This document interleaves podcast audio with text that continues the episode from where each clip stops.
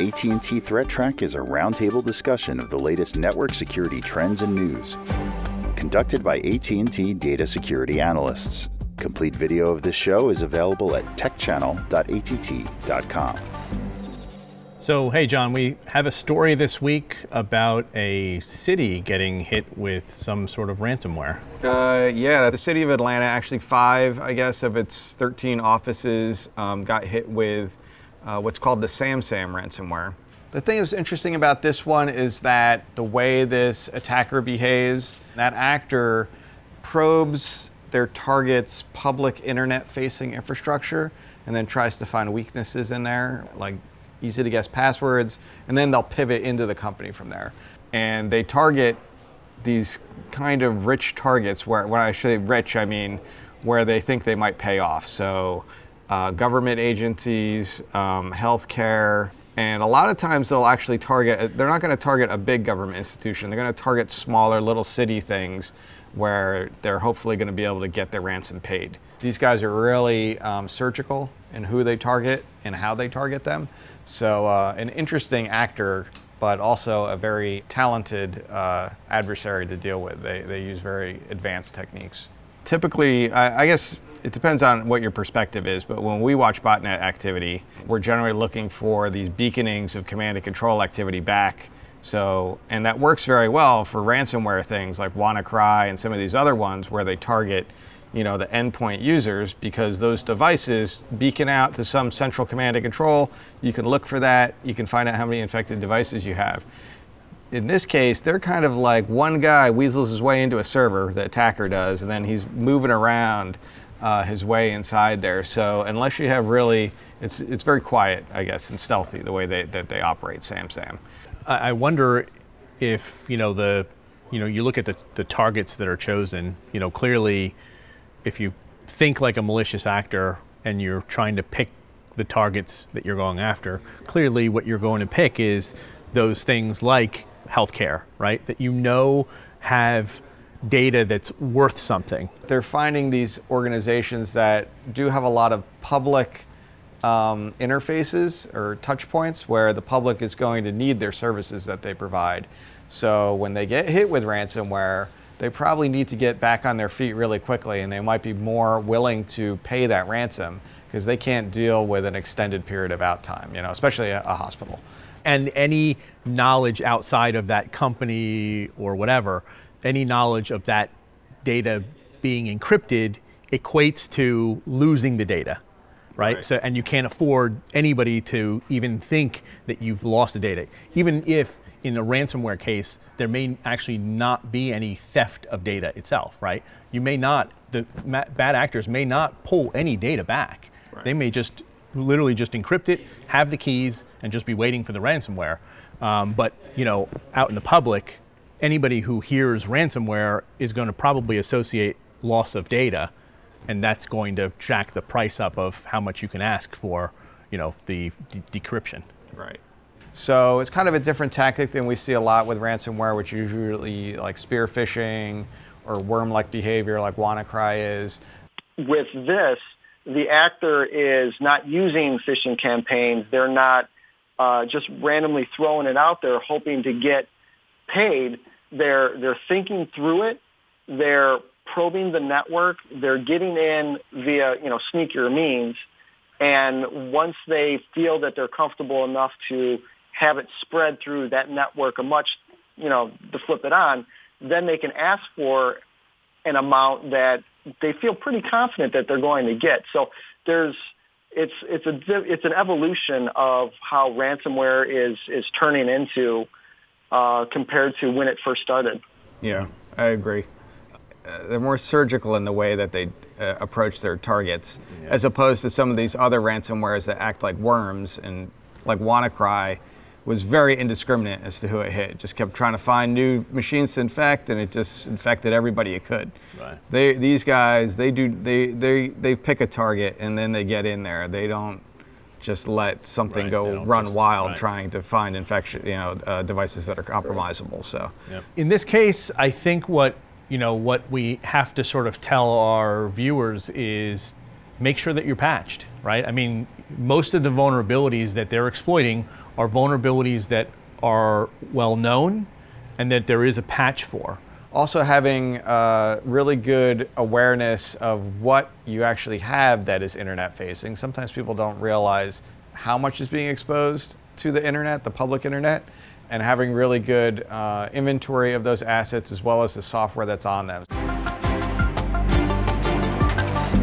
Hey Tony, um, so I hear there's uh, another vulnerability that was announced in a real popular content management system out there.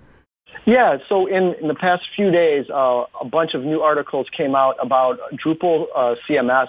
Drupal is a very, very popular content management system, similar but maybe a little bit more polished than WordPress, um, but there's a lot of deployment of it. What happened here and what the articles are stating is a, uh, a gentleman named Jasper Mattsson, who's a researcher and an auditor for Drupal websites, came across this flaw it will allow anyone that goes to that website, if they know of the flaw, to access the entire website, public, private, all of its data, and they can modify it, they can delete it. However, since he's a researcher auditor, what he did is he went to Drupal uh, themselves and reported it. And on March 28th, it looks like that is when they released the patch for this particular vulnerability. It covers uh, three different versions of Drupal, uh, 6, 7, and 8. What I would suggest anyone that, that's running Drupal is to, to go to the website and uh, check it out themselves to make sure that if they're using it, they get patched and you know their, their versions are either impacted or not. With remote code execution, in essence, they own your server, which means they literally have a whole range of different attacks um, that they can run against your server or against other servers, right? I mean, really, the sky's the limit when we're talking about remote code execution. There's millions of websites that are, are built with Drupal as their backend framework across the world.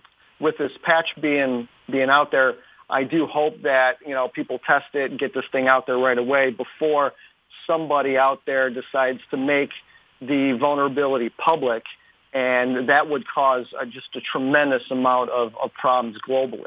Yeah, at some point, you know, just like most of these patches that come out, mm-hmm. somebody's going to diff the two patches. What's the old version look like? What's the new version look like? And they're going to figure out what is that exploit vector, and they're going to write an exploit for it.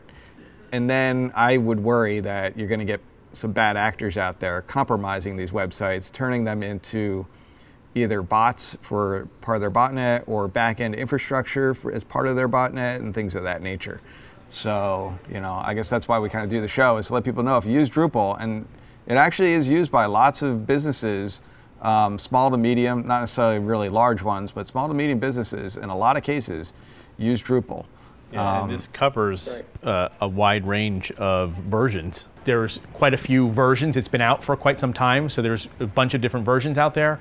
And unfortunately, what we're seeing is, is that there is a good section of those versions right now that are actually vulnerable to this remote code execution bug. Uh, they're actually calling this in the in like some of the forums and chat rooms uh, Drupalgeddon 2 um, there was a Drupalgeddon back in 2014 that had a you know similarly bad bug in Drupal that they were calling Drupalgeddon. This is Drupalgeddon 2. Um, so uh, definitely one to highly pay attention to if yeah. you are a Drupal uh, user or administrator for a website. Yeah, I, I just hope that you know later on in, in future episodes there won't be a new uh, discussion about the impacts of you know botnet servers that are running Drupal that are, you know, doing, you know, wreaking its own havoc out there. So let's let's hope that doesn't happen. But uh, you just never know with a flaw like this. So if you're in management, what you would want to do is talk with your IT people to see if Drupal is deployed within your enterprise, uh, especially in a public internet-facing footprint. You know, that's where it would be most at risk.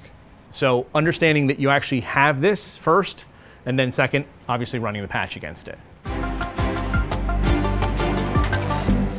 So Manny, you got something about Cloudflare you want to share with us?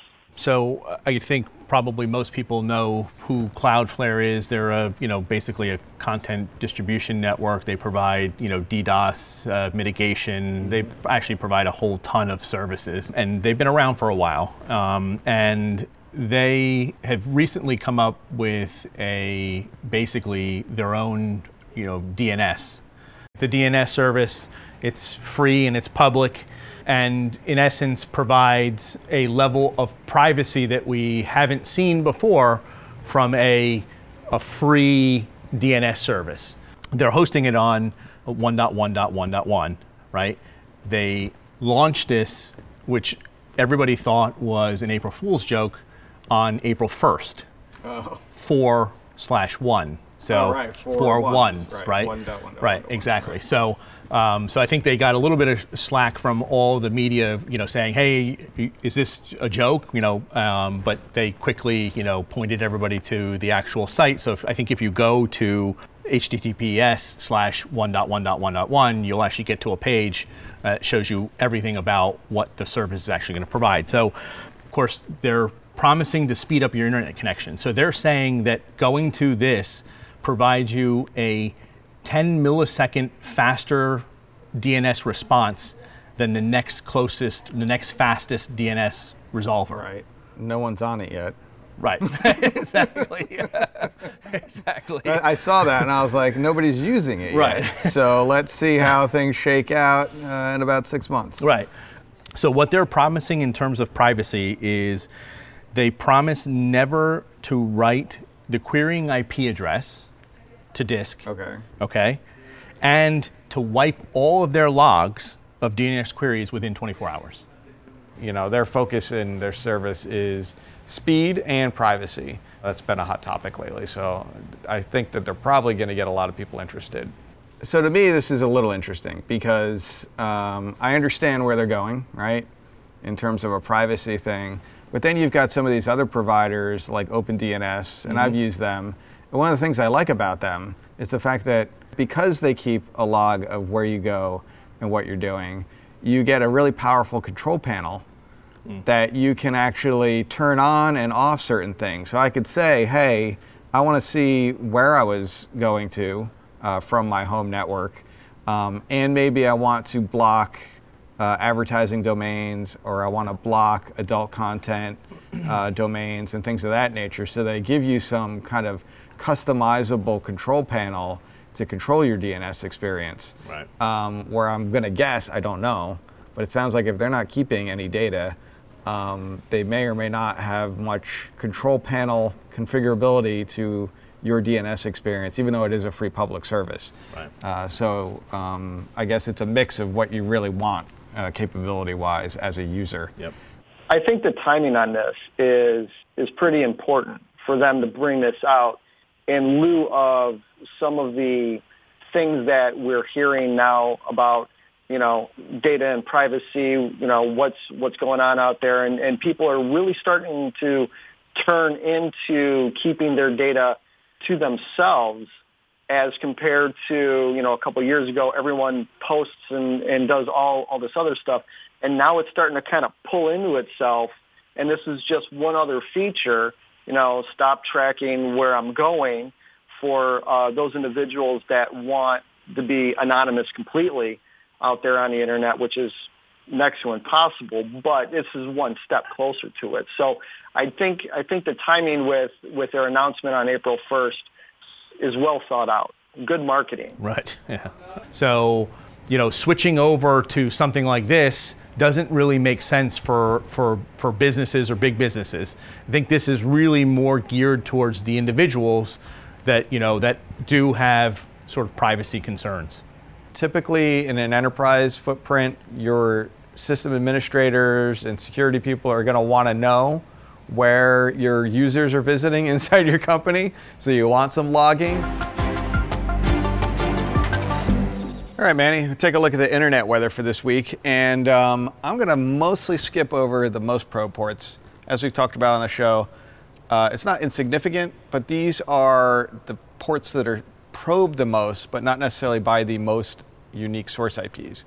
Uh, so we're going to kind of skip over these because there's some more interesting things in the in uh, the scan sources um, uh, chart here. So the one that I thought was really interesting is port 2000 TCP went up 371 positions um, to the number three spot. And we're going to take a closer look at that one and what that's probably about. I have some theories on that. And then 8291, we're going to talk about that one as well and what that is probably is. And then the 5555 TCP we've talked about on the show previously. It's been an active port in the past uh, maybe month or so. The first one we're going to look at is port 8291 TCP, which is associated with MikroTik, which is a router. Uh, around March 24th, somewhere in the middle of the day there, we started to see uh, basically we went from nobody scanning on this port, 8291, all the way up to about 100,000 scan sources per hour, which is a lot. Um, and it's since gone down, but it's still up there. So compared to where it was before. So now the reason behind this one it's probably related to the Hajime botnet. Uh, Hajime does go after MikroTik routers, and it looks like what they're doing is they're scanning to see if port 8291 is open. And then if it is, I think they actually leverage a remote code execution maybe against a different port. Um, but this 8291 is a good one for them to kind of find just the MikroTik devices. So uh, 360 NetLab blog actually put a, a post out on March 28th, a few days ago, uh, about this scanning on port 8291, and they talk about um, some of this. I would recommend people read this article if they if they can. Uh, it's pretty easy to find. We've seen this before, right? I mean, so yes. you only showed a 15-day window, but I think in the past we've seen. So you'll see this is. Uh, Compared to the old Hajime, this one adds two new features. Okay. This particular behavior, scanning for port 8291 TCP, is a new behavior. Okay. Uh, that we hadn't seen prior to, um, I guess, this new version of code that they were able to get a copy of. So then the next interesting one that was not on the radar last week, but is this week, is that port 2000 TCP. So you can see lots of scanning, and again, it's up in the 100 to 110,000 scan sources per hour, which is a lot. I think what this is probably related to, this is a very popular port for uh, MikroTik routers, and they actually have like a bandwidth test tool. So you can like hit this port 2000 on a MikroTik router, and it does some kind of like bandwidth testing to see what kind of bandwidth the router has to you back and forth. Right. So you can see that they kind of maybe abandoned almost, not entirely obviously, the scanning on 8291 right around the same time that they picked up doing the activity on 2000. Yep. So I think there maybe there's probably another version out there yet to be analyzed and discussed uh, that is using that port as a fingerprinting method and then doing maybe a similar thing for compromising these MikroTik routers. There are a lot of them out there. Uh, we've got hundreds of thousands of devices simultaneously scanning for this. So that's a pretty significant number of them, which means there are probably that many compromised devices. And then the last one is this port 5555 TCP, which is the Android uh, debugger interface. You know, Android devices have the ability to turn on a debugger port for you to debug applications that are running on there. And uh, some small number of devices have left this on for one reason or other. Because it is a debug port and it does give you really low level access to the device, it's really easy to uh, execute your own code on there once that port is open. And that's what somebody's figured out how to do, at least one person or probably more. And they're looking for more and creating a botnet out of these devices. It looks like there's a significant amount. I think there was about 7,000 devices so far that he had picked up that had this port open. And unfortunately, with you know a port being open, all kinds of mischief can happen. So that's a good one to keep an eye on. We do know that there's a family of malware going out that looks for this port to be open, installs a Monero uh, uh, mining piece of malware on the device. That might be uh, a lion's share of activity for this, but uh, there's probably some other people looking to do other things with that as well. And that's it for this week. That's all we really have, but I thought those were some interesting ones. The views expressed on AT&T Threat Track are those of the participants and do not necessarily represent the views of AT&T or any other person or entity.